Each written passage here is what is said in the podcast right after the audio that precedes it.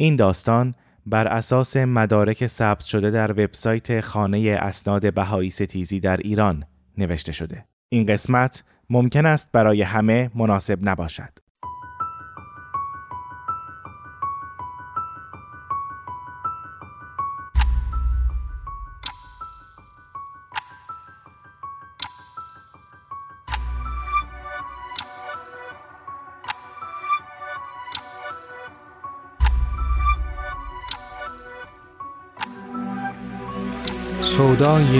ستیز دو پانزده خانه ما دو طبقه بود. طبقه پایین ما زندگی می کردیم و طبقه بالا پدر بزرگ و مادر بزرگ. همیشه وقتی از مدرسه باز می گشتم اول سری به بالا می زدم و احوالی می پرسیدم و بعد می رفتم پایین. پدر بزرگ و مادر بزرگ هم با لبی خندان به من خوش آمد می گفتند. آن اصر پاییزی را خوب به خاطر دارم. وارد اتاق کتابخانه پدر بزرگ شدم. آفتاب تا وسط اتاق کشیده شده بود و پدر بزرگ پاهایش را در آفتاب دراز کرده بود. می گفت برایش این کار لذتی شبیه به وقتی دارد که پایش را زیر کرسی می گذارد. رفتم و پیشش نشستم. نامه ای را می که کسی برایش فرستاده بود. چهرش به شدت در هم فرو رفته بود و خشم را می‌شد از لرزش اجزای صورتش دید. پرسیدم که چه شده؟ کمی به خودش آمد. نامه را تا کرد و در پوشه مخصوصش که کنارش بود گذاشت. نام پوشه همین بود. پوشه مخصوص. پدر بزرگ گفت نامه ای از یکی از دوستانم در شهری دور گرفتم. روایتش را نمی‌توانم برای تو تعریف کنم. روحت هنوز آماده شنیدنش نیست. شاید هیچ وقت هم آماده نشود.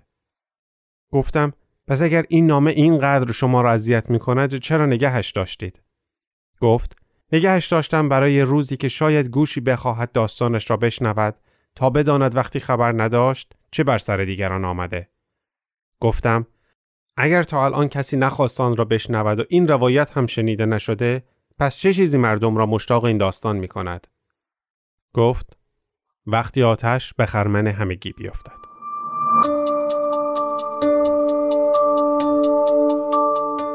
در کتاب سودای ستیز کم نیستند داستانهایی که روح انسان را آزرده می کنند. شاید نامه پدر بزرگ یکی از این روایت ها باشد و شاید بتوان داستانی شبیه آن یافت. بارها از مردمانی شنیده ایم که به اسباب گوناگون دیگران را آزار دادند یا حتی کشتند. اما اینکه یکی با تکیه بر عقایدش زندگی را از کودکی بگیرد از آن دست روایت هاست که حتی در تخیل هم آزاردهنده است. روایت دو پانزده سرگذشت پدر و پسری را شرح می دهد که در دام کشفهمی ها و نادانی ها اسیر شدند. در این بخش آمده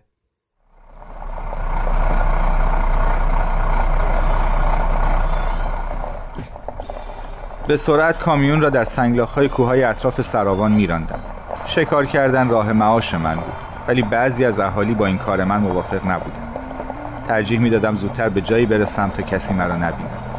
در این جاده ناهموار مجبور بودم بیشتر به اطرافم دقت کنم. به سنگهای بزرگ و کوچک که در راه ریخته شده بود. به جاده کوهستانی که در روز واضح است و در شب انگار وجود ندارد. به کناره های جاده که وقتی به دره ای می‌رسی باید بیشتر مراقب باشی. شاید خاکشان سست باشد و ماشین را به زیر بکشد. به خود دره ها که می توانند در یافتن مسیر یاریت نمایند و شاید مثل آن روز حادثه ترسناک را بر تو عیان کنند. فقط در یک چشم به هم زدن دیدمش. به سرعت پایم را روی ترمز گذاشتم. مطمئن بودم پیکر یک انسان. از ماشین پایین آمدم و کمی در مسیر مخالف پیاده رفتم. از بالا نظری انداختم. یک مرد بود. به سرعت پایین رفتم. انگار خاک زیر پایم هم عجله داشت. چون جلوتر از من سر می‌خورد و میریخت. مرد روی پهلو افتاده بود. تمام تنش خونالود و لباسهایش پاره شده بود. احتمالا از کوه افتاده. به بالا نگاه کردم. خیلی بلند بود. اینجا محل کوهنوردی نبود. اصلا تا کنون کسی را ندیده بودم که از این کوه بالا برود. آن هم با پیرهن و شلوار معمولی. آرام تکانش دادم. پاسخی نداد. چرخاندمش. صورتش را دیدم. خودش بود. روح الامین روح الامین صبحانی. به خوبی می شناختمش در سراوان مغازه خرازی داشت و تقریبا همه چیز می فروخت مردی آرام و خوش اخلاق بود. چرا باید اینجا باشد؟ یعنی چه شده؟ آمدم بلندش کنم که ناله ضعیفی کرد. زنده است؟ آرام به صورتش زدم. ذره چشمانش را باز کرد و فقط گفت آب به آرامی بلندش کردم. به سختی به ماشین رساندمش و روی صندلی خواباندمش. بطری آب را نزدیک لبهایش بردم. توانست کمی آب بنوشد و ناله دیگر کرد و بیهوش شد.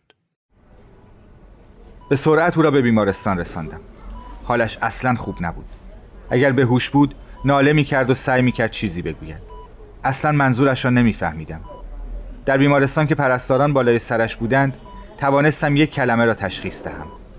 پیمان. پشتم یخ کرد. پیمان پسر پانزده سالش بود. او هم با روح الامین بود. در دره هرچه چشم انداختم کس دیگری را ندیدم. مدتی نشستم تا بفهمم جریان چیست. بعید می‌دانستم زنده بماند. از یکی از پرستاران پرسیدم که حالش چطور است. گفت شدت جراحاتش خیلی زیاده. اینجا نمی‌تونیم کاری براش بکنیم. باید منتقل بشه تهران.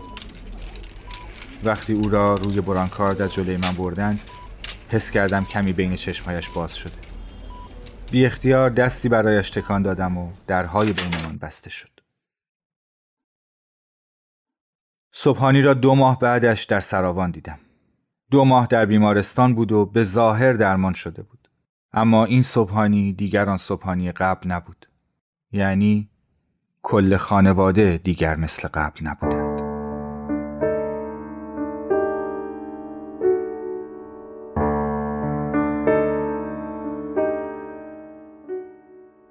من روح الامین صبحانی ازابادی هستم. خانواده پدری من اصالتا اهل یزدند. حوالی 13 سالگیم یعنی وقتی دو سال از پیمان کوچکتر بودم به همراه خانواده از یزد به زاهدان آمدیم. مدتی را در آنجا زندگی کردیم تا در سنین جوانی تصمیم گرفتم به تنهایی به شهر سوران در جنوب زاهدان بروم. در آنجا مغازه پارچه فروشی باز کردم که خب چون تنها مغازه پارچه فروشی بود خیلی در سطح شهر شناخته شدم. بعد از آن با همسرم تاهره بیازار از بهاییان یزد ازدواج کردم و فرزند چهارممان پیمان که موضوع اصلی این نوشته است در 22 اسفند 1349 به دنیا آمد. در سوران زندگی خوبی داشتیم تا اینکه همان شهرت مغازه پارچه فروشی سبب شد بعضی از بظاهر مسلمانان از در دشمنی با ما وارد شوند. در آن موقع فقط نه نفر بهایی در سوران زندگی می کردیم. پس همه ما را به خوبی می شناختند و بعضی از مردم برای هر کداممان به نوعی زحمتی به بار می آوردند. اینها را تحمل می کردم و تمام تلاشم این بود خودم و خانوادهام با مردم ارتباط خوبی داشته باشیم تا بلکه این سوء تفاهمات برطرف شود. اما در یکی از شبها اتفاقی افتاد که دیگر نتوانستم تحمل کنم. نیمه های شب صدای در را شنیدم. به سختی بلند شدم و در را باز کردم. دیدم فردی مسلح با چهرهی پوشیده جلوی در است. گفتم هر آن ممکن است به زندگی همه ما پایان دهد. او همانطور که به اسلحهش اشاره می کرد بارها ما را به خاطر دینمان تهدید به قتل کرد و سرانجام رفت. دیگر سوران جای ماندن نبود. یکی دو روز بعد از آن واقعه همگی از سوران به سراوان رفتیم. اوضاع زندگی در سراوان خوب نبود. دسترسی به آب آشامیدنی و اولیات بهداشتی به راحتی میسر نبود. ولی چون ما تجربه زندگی در سوران را داشتیم به زودی توانستیم با شرایط جدید کنار بیاییم. در آنجا یک مغازه خرازی باز کردم و تقریبا هر چیزی را که نیاز مردم بود می فروختم.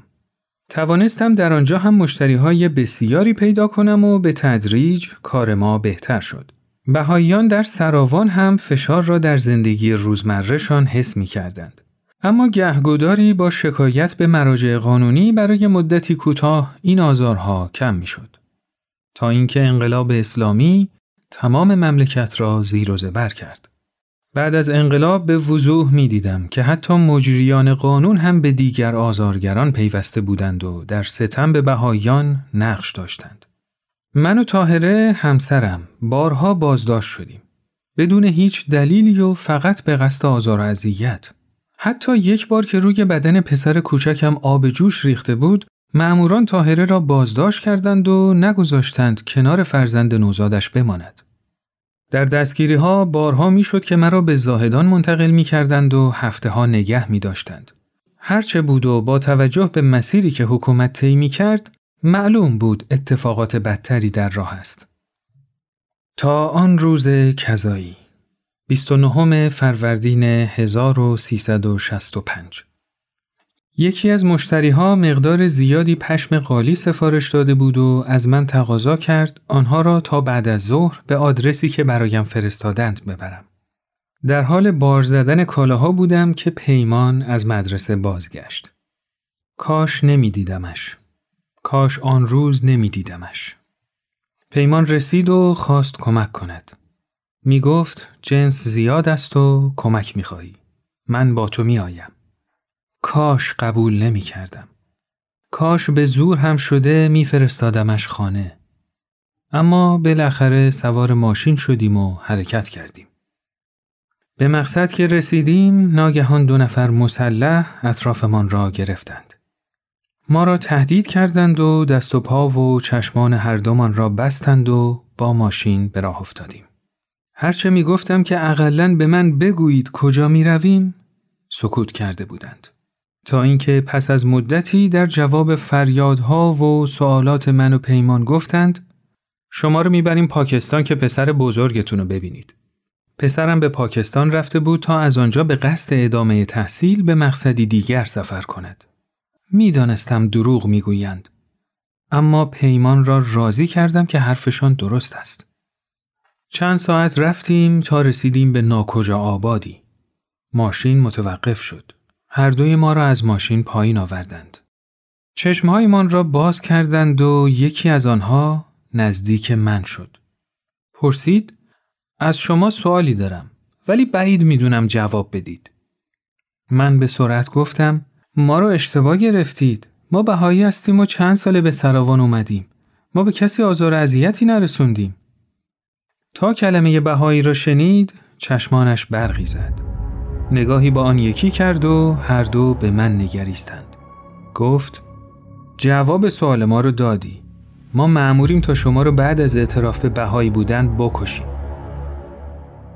دیگر می دانستم کار تمام است.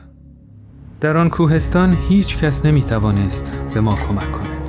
از آنها خواستم که حداقل فقط مرا بکشند و پیمان را رها کنند. اما آن دیگری که تا کنون ساکت مانده بود با خونسردی گفت نمیشه چون ما رو دیده نمی‌تونیم آزادش کنیم هیچ احساسی در جملاتش نبود گویی مشغول تعریف خبر یا واقعی تکراری بود انگار نه انگار درباره زندگی یک بچه پانزده ساله صحبت می کند. هیچ رحم و مروتی در آنها ندیدم. انگار سالها بود که روحشان مرده بود. همان نفر اول گفت ما به سه روش اجازه داریم شما رو بکشیم. خودتون انتخاب کنید. یکی سرتو زیر چرخ همین ماشین بذاریم. دوم با چاقو سرتو ببریم. آخریش هم این که از کوه پرتت کنیم. اینها هم مأموریت داشتند هم از پیش خود را برای این مأموریت آماده کرده بودند. یعنی یکی یا گروهی به اینها نام و مشخصات ما را داده بود. سپس اینها راه دزدیدن ما را تحریزی کرده بودند. بهشان سپرده بودند تا اول از ما اقرار بگیرند که بهایی هستیم و حتی در مورد راه های کشتن ما به آنها مجوز داده بودند. طوری که وقتی به یکی از آنها گفتم با همین تفنگت مرا بکش نپذیرفت. در تمام مراحل تحریزی این نقشه و مشورت درباره کشتن ما که معلوم بود گروهی درگیر آن بودند حتی وجدان یکی از آنها هم نجنبیده آنها داشتند در مورد جان انسان و زندگی یک خانواده تصمیم می گرفتند. این همه بیرحمی غیرقابل تصور بود. به قدری راحت صحبت می کردند که نمی توانستم باور کنم. یکی از آنها جلو آمد و گفت چی شد؟ کدومش؟ ما تا شب نمی‌تونیم معطل شما باشیم که به چشمان پیمان نگاه کردم. با دلهوره و ترس همه چیز را می نگریست. چاره ای نبود جز اینکه راه سوم یعنی از کوه پرتاب شدن را انتخاب کنم. پاک شدن تصویر آن دو راه دیگر در ذهن پیمان شدنی نبود. شاید اگر مهر این دو می جنبید و پیمان را رها می کردند، آسیب کمتری می دید. آن دو به سرعت دست و پای مرا بستند. در کارشان عجله داشتند. فقط به پیمان فکر می کردم که ناگهان صدایش را شنیدم. اقلا ساعت بابامو در بیارید دستش اذیت نشه. نمی‌دانستم چه بگویم. برگشتم ببینمش که آن دو مرا از کوه پرت کردند. آخرین چیزی که در فاصله پرت شدن تا برخورد به دامنه کوه به یاد دارم این است که نتوانستم از پیمان خداحافظی کنم.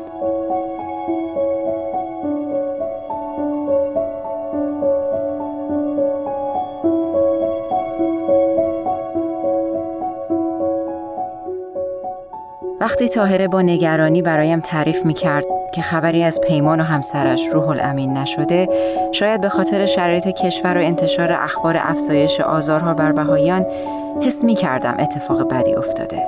اما هیچ وقت فکرش را نمی کردم در روزهای بعد چه انتظار ما را می کشد تاهره باردار بود و این شرایط برایش مناسب نبود. آرامش کردم و با هم به پلیس مراجعه کردیم. در ژاندارمری از ما اطلاعاتی گرفتند و قرار شد خبرمان کنند. اما می‌دانستیم که به خصوص بعد از انقلاب احتمال کمکشان کم است. همسرم با چند نفر دیگر از بهاییان تحقیق و جستجو را در شهر آغاز کردند. حدود 18 ساعت بعد از زمان گم شدن روح الامین و پیمان خبر رسید که روح الامین را پیدا کردند. گویا یکی از ساکنین او را ته دره در اطراف شهر یافته و او هنوز زنده است. خوشحال شدیم که بالاخره انتظارها به پایان رسید. اما خبری از پیمان نبود. روح الامین هم در شرایطی نبود که بتوانیم اطلاعاتی از او بگیریم. او را به سرعت به تهران فرستاده بودند تا مسیر درمان را پیش بگیرد. به تلاش ها سرعت دادیم و حتی خود من هم برای کمک رفتم شاید بتوانیم زودتر بیابیمش. جستجو را در اطراف شهر و مکانی که رول امین را یافته بودند متمرکز کردیم. خبری از پیمان نبود. دایره جستجو را گسترده تر کردیم و بعد از مدتی پیدایش کردیم. اول یکی از اعضای گروه او را دید. همه به سرعت به طرفش دویدیم. من و بعضی دیگر دورتر بودیم. وقتی رسیدم دیدم شوهرم از من زودتر رسیده و گویا منتظرم است. چهرهش گداخته شده بود و صدای نفسهایش را حتی در آن شلوغی می توانستم بشنوم. نزدیک شدم. نگذاشت به طرف پیمان بروم. محکم دستهایم را گرفته بود و نمی توانستم از جایم تکان بخورم. چند نفر دور پیمان را گرفته بودند و معلوم نبود چرا نمی‌گذارند بقیه او را ببینند. یکی آمد و سری روی او را با پارچه پوشاند و من در لحظات آخر فهمیدم که چرا نگذاشتن نزدیک شویم. پیمان را از طرف مخالف کوه با دست و پا و چشمانی بسته به پایین پرت کرده بودند. آن طرف کوه محل زندگی و گذر حیوانات وحشی بود و به همین دلیل تقریبا پیکرش متلاشی شده بود. در راه بازگشت همه ساکت بودیم. گاهگاهی صدای ترکیدن بغز کسی می آمد و یکی بر روی زمین می نشست و گریه می کرد و بقیه با او همراهی می کردند. چطور باید به خانوادهش این خبر را می رساندیم؟ چه می گفتیم؟ بالاخره قرار بر این شد که نگذاریم اعضای خانواده به ویژه تاهره که باردار بود او را ببینند. بدترین روز زندگی همه ما دیدن پیکر پیمان شنیدن زجه های اعضای خانوادهش و غیبت پدرش بالای سرش بود. این تازه بخشی از ماجرا بود. در سراوان محلی برای دفن بهاییان وجود نداشت و بهاییان اجازه نداشتند رفتگان خود را در گورستان مسلمانان دفن کنند. تاهر دلش آرام نمی‌شد فرزندش کنار خودش نباشد. شب و روز تلاش کرد و به دیدار مسئولان رفت. همشان را دید تا سرانجام موفق شد زمینی برای دفن پیمان و بعدها رفتگان بهاییان به دست آورد. پیمان اولین بهایی به خاک سپرده شده در قبرستان بهاییان بود که نامش گلستان جاوید است. ما نمی‌دانستیم پیمان دقیقا چه روزی از دنیا رفته. بنابراین بر روی مزارش تاریخ روزی که پیدایش کردیم ثبت شد. 8 اردیبهشت 1365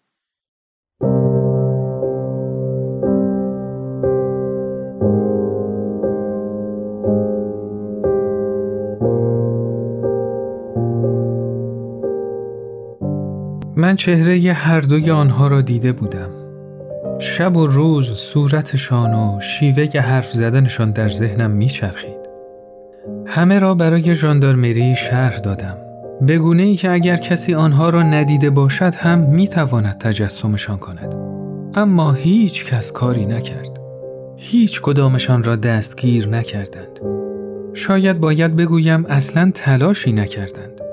سال از پی سال آمد و هرچه پیگیری کردیم کمتر پاسخ شنیدیم. هر سال از سوی دادگاه و نیروی انتظامی مرا اعزار می کردند که چون قاتلین فرزندت پیدا نشدند بیا و رضایت بده تا ما پرونده فرزندت را مختومه اعلام کنیم. این تنها کمکشان بود. پانزده سال عمر پیمان بود و پانزده سال عمر پیگیری های من از دستگاه غذایی. چطور توانستند این همه سال خانواده ازاداری را بین اتاقهایشان بدوانند و میان پرونده های غذاییشان گم کنند؟ چطور توانستند داغداری را احضار کنند تا از او بخواهند که از پیگیری پرونده فرزندت خودداری کن؟ در این پانزده سال یک نفر فقط یک نفر انسان در آن دیوان عظیم نبود که وجدانش راهنمایش باشد و یاوری ستم دیدگان کند؟ عدل و انصاف حداقل خواسته ما بود و همین حداقل ها هم در این دستگاه عریض و طویل یافت نشد. پس از پانزده سال رضایت دادم. ولی همین که هنوز نام پیمان صبحانی زابادی باقی مانده همین که روایتش را می‌دانند و می‌خوانند نشان از عدالتی است که از پس این پرده ظاهر خواهد شد.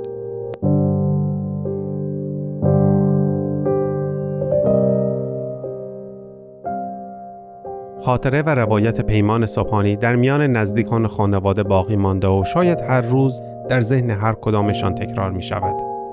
به نظرم همین تکرار و همین زنده ماندن نام و داستان اوست که سطور صفحات کتاب تاریخ را پر می کند.